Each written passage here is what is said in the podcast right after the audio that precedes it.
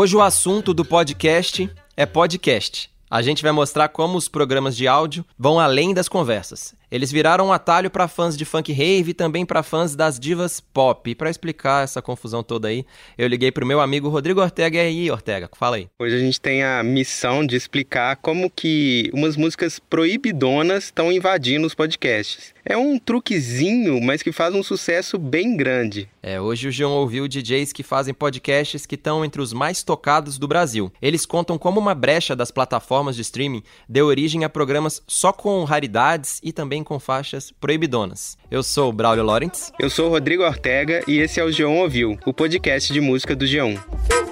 Obrigada, Mickey.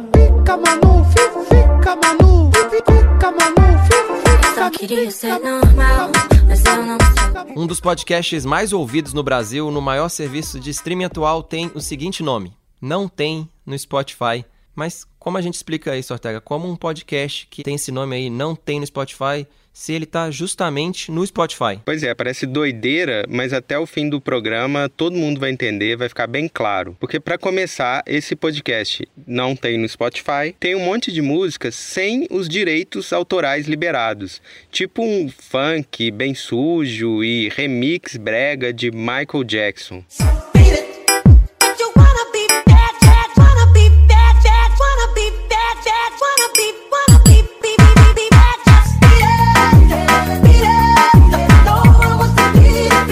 Hoje em dia, todo tocador de streaming tem a aba de música e agora a aba de podcasts. A maioria é de podcasts de bate-papo sobre diversos assuntos, mas aí começaram a aparecer uns programas estranhos que não tem papo. Um deles é o Não Tem no Spotify ele tem só músicas que não aparecem como faixas normais do Spotify.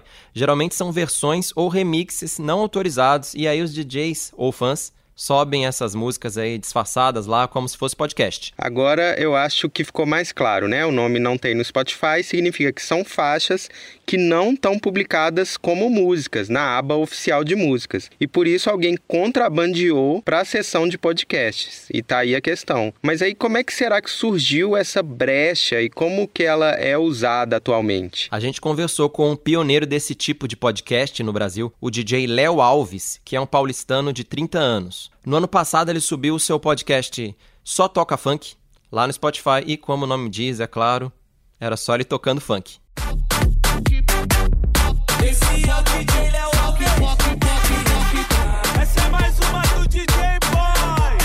O Léo contou como é que foi o sucesso inicial, o susto quando o Spotify tirou do ar o podcast e depois a revelação de que a patrulha não era tão pesada assim não. O meu primeiro podcast, ele bateu 600 mil visualizações, alguma coisa assim, e foi excluído. Beleza, fiz, vou sair fora agora, vou tocar meus projetos. E foi realmente o que eu fiz. Passou talvez um mês, dois meses, eu não subi mais. E aí, quando eu fui olhar os podcasts, tinha um monte de podcast. É, talvez uma grande parte deles foi inspirado no meu. Aí eu falei, pô, se eles subiram, quer dizer que é só resubir. Então, subiu uma vez, sobe de novo. Porque o podcast, o Spotify vai barrar esse tipo de conteúdo só que durante um tempo ele não barra, né? Porque por ser um processo automático, acredito que esse, esse processo de denúncia é totalmente manual. Então eles têm que analisar para ver se está infringindo e vai lá excluir. E não à toa que eu subi umas três ou quatro vezes o mesmo podcast. Hoje, somando todos os meus podcasts do Sol Toca Funk, que se eu não me engano foram quatro, tá batendo 15 milhões de visualizações. E eu faço essa soma justamente para mostrar, pô, tá lá, o pessoal quer ouvir, precisa bolar algum jeito para esse tipo de conteúdo estar lá. Ele mesmo diz que esses podcasts se aproveitam de uma brecha ali do sistema. E assim eles vão incluindo músicas que não poderiam entrar no Spotify de outro jeito. Tá aumentando o número de podcasts não autorais dentro do Spotify. Por que tá aumentando? Porque ele geral viu uma brecha no sistema que permite a gente subir esse tipo de música por lá. Por quê? Porque no podcast do Spotify ele não tem um servidor próprio, ele replica de outros. Então você entra num servidor gringo, sobe seu, seu podcast por lá, seja sua música, seu DJ set ou qualquer coisa do tipo, e ele replica para o Spotify. Então o Spotify ele faz um espelhamento, ele nem faz a análise do que está tocando dentro desse podcast. Mas por ele ser o maior canal de streaming, é, tem muito mais acesso, tem muita mais gente procurando esse tipo de conteúdo lá. E por esse tipo de conteúdo não estar lá, faz com que quando esteja tenha muito, muito sucesso. Então eu escolhi o Spotify justamente pela alta demanda e alto público que eles têm, carente desse segmento dentro da, da plataforma. Mas tem DJs de funk com canais oficiais no Spotify, na aba de música mesmo. Sei lá, o Pedro Sampaio ou o Denis DJ sobem as músicas deles do jeito certinho, né? Lá na parte de música. E aí, Braulio, explica aí por que, que o Léo Alves e os outros fazem desse jeito proibidão como podcasts. Aí a gente tem que entender um subgênero desse nosso batidão brasileiro. É o funk rave. É uma mistura de funk carioca com música eletrônica gringa.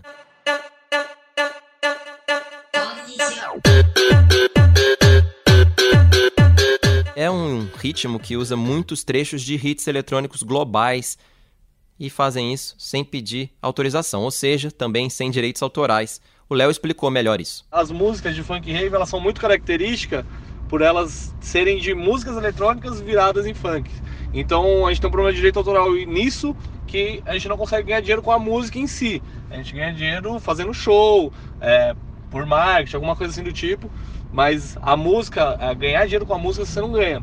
Eu tenho certeza que é a, é nova tendência, pelo menos nesse ano aí, porque o funk ele muda muito rápido, né? Você tem reparado aí que um ano foi o 150, no outro ano prega funk, agora o funk rave. É, por ter esses trechos tirados de hits eletrônicos sem pagar direitos, o funk rave ficou assim, proibidão para os lançamentos oficiais. Só que ele é muito popular em bailes e é um fenômeno em festas universitárias pelo Brasil afora. E essa mistura de eletrônica meio topzeira com funk meio sensual caiu muito bem nessas festas de faculdade aí que você falou, mas quando os discípulos do funk rave acordavam da balada ali no dia seguinte, iam procurar as músicas nos serviços de streaming, é claro, eles não achavam nada. Pô, muito injusto, meu. Quero ouvir a música de ontem. Mas aí os DJs começaram a subir as faixas como O Só Toca Funk do Léo é um dos mais ouvidos do Spotify. Geralmente tá no top 5 diário do Spotify e já chegou até ser o podcast mais ouvido no Brasil em certos dias. E não é só ele que é um campeão de audiência, né?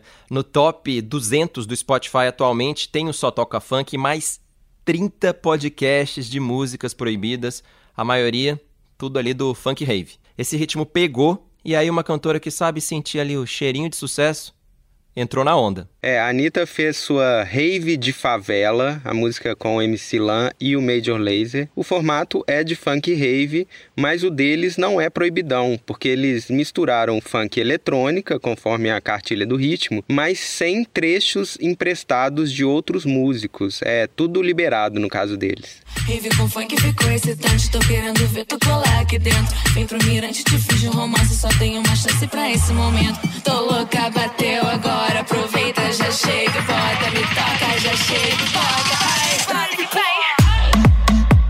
Daí quando saiu essa música da Anitta, rolou até uma mágoa dos fãs de carteirinha ali do Funk Rave. Muita gente disse que a Anitta se apropriou de um ritmo, mas ganhando muito mais dinheiro do que os criadores desse mesmo ritmo. Eles citaram muito o DJ GBR, um ídolo do gênero.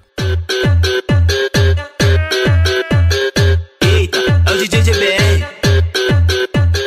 É, de qualquer forma, a Anitta jogou ainda mais luz em cima do funk rave e os podcasts seguiram bombando. Tem outro DJ que vai bem lá, que é o Rick Salles, que também é de São Paulo. E ele também é muito conhecido no circuito de festas universitárias. Ele contou pra gente que o programa funciona também como um portfólio para quem quer contratar ele para festas. Os podcasts não rendem dinheiro nas plataformas de streaming, mas para o Rick é uma ajuda de divulgação para ele conseguir trabalho em eventos. Eu fiz ele porque estava muito difícil postar no Spotify direto e aí eu conheci essa plataforma de podcast e acabei fazendo para poder divulgar mais o meu trabalho de alguns outros artistas, né? E também tá, tá com fácil acesso para a galera universitária que pedia muitas músicas dentro do, do Spotify, né? E foi um modo de de conectar a galera universitária dentro disso, né? E também a parte de set DJ em podcast é bem legal, porque a gente, a gente consegue conectar, às vezes, mostrar pra galera como que é o nosso set na, na festa, né? Hoje a gente trabalha com, com as melhores festas universitárias de São Paulo, os maiores jogos, eventos universitários do Brasil. Eu adoro o nome das festas. Ele toca, por exemplo, na Fanterinária, que é uma mega festa de fantasia das faculdades de veterinária. Parece zoeira, mas é um mega mercado, né? Um, um público grande e, claro, que sempre animado. Mas teve também outro papo engraçado que eu sei que você bateu com um DJ que tem um podcast muito popular, né, Ortega? Ah, é. Eu fui falar com o DJ Gão, que é um carioca que tem um podcast com remixes de funk. E ele tá sempre entre os mais tocados no, na Apple Podcasts, que é o que ele usa. Mas aí o Gão me falou que, ué, eu não tenho podcast nenhum não. Eu tive que mandar um link para ele do próprio podcast e aí ele entendeu. Sim, meu parceiro, eu entendi. É meu podcast, sim. É, é minhas músicas, sim.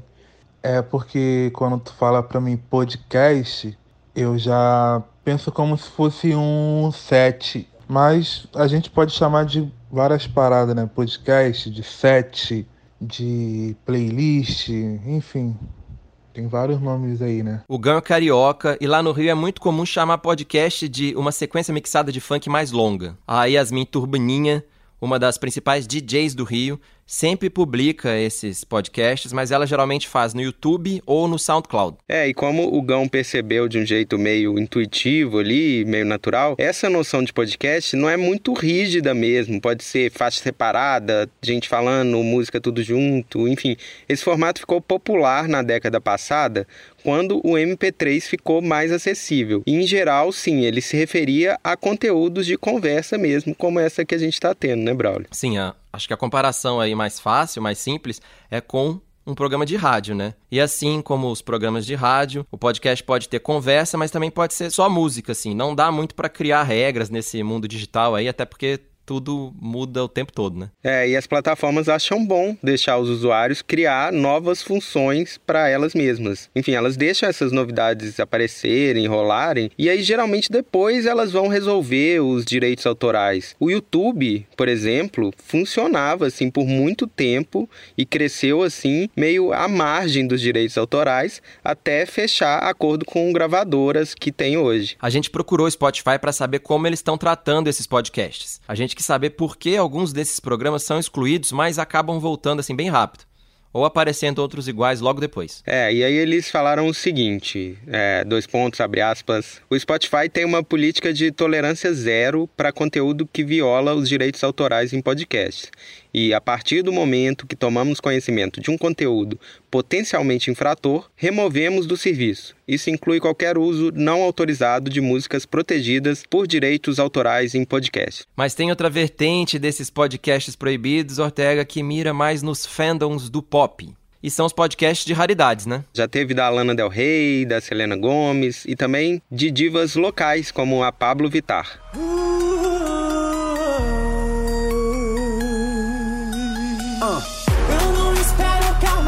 chegar pra ser vadia.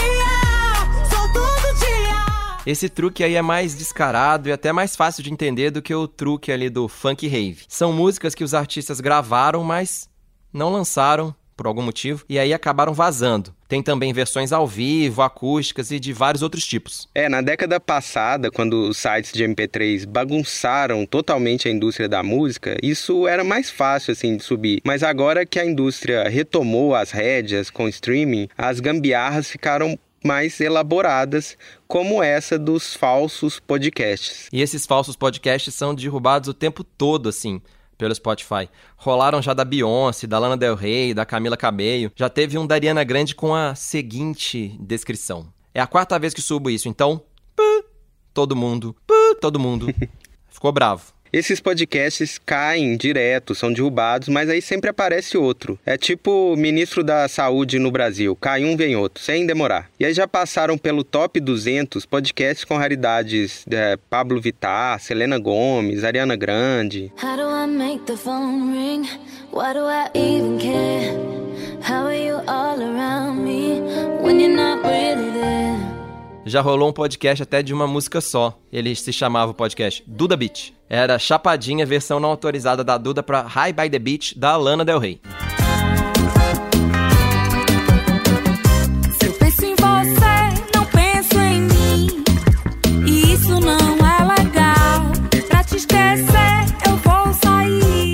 Contrário do Heavy Funk, o Spotify parece mais atento para esses falsos podcasts de cantoras pop. No início do ano tinham vários no top 200 e hoje eles aparecem menos. Um que sumiu foi o Marie SG. Quem é fã da Selena Gomes sabe que o nome inteiro dela é Selena Gomes Marie e aí saca que ali vão ter músicas dela. Eu achei a dona desse podcast no Twitter, mandei uma DM e ela explicou o por que foi que criou. Ela falou assim: no mês passado eu vi muita gente subindo músicas dos seus ídolos como podcasts, e aí eu resolvi fazer a mesma coisa com a Lana Del Rey e a Selena Gomes. Ela não quis se identificar, até porque ela não é boba nem nada, mas diz que os podcasts foram banidos e a conta dela foi bloqueada. Ela só reativou a conta e subiu de novo. Ficou um tempo no ar, antes de sumir de novo. É, uma coisa efêmera mesmo. Há umas semanas rolou uma onda de podcasts com músicas da Manu Gavassi, porque ela estava bombando no BBB. Um deles tinha só a música Fica Manu, que é uma montagem que o Dennis DJ fez, mas não lançou oficialmente. Atenção, exército das fadas sensatas, estou em apuros. Eu acredito em fada, fada. Eu acredito em fadas, fadas. Eu acredito em e a gente foi atrás e achou esse fã da Manu que subiu esse podcast proibido e outros também podcasts proibidos com músicas em homenagem a Manu.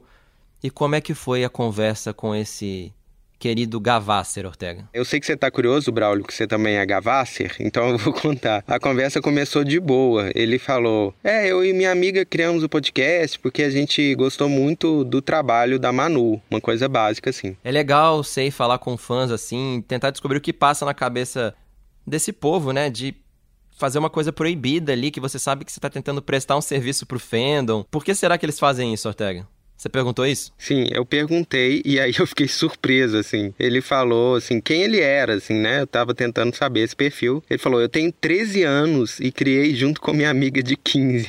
Ou seja, infelizmente a gente não identifica menores de idade nas nossas reportagens sem autorização dos pais e ainda mais num tema sensível como esse, então a conversa teve que parar por aí. É, mas uma pessoa de 13 anos criar um falso podcast e entrar nas paradas do Brasil, acho que é um bom resumo de toda essa história que a gente está contando. Aliás, o DJ GBR estourou ali com o funk rave aos 17 aninhos. É, o podcast Proibidão tem esse espírito de zoeira, de transgressão adolescente. É errado, é difícil de controlar, mas também tem seu aspecto interessante. Sim, dá vontade de estudar, basicamente, fazer uma dissertação de mestrado.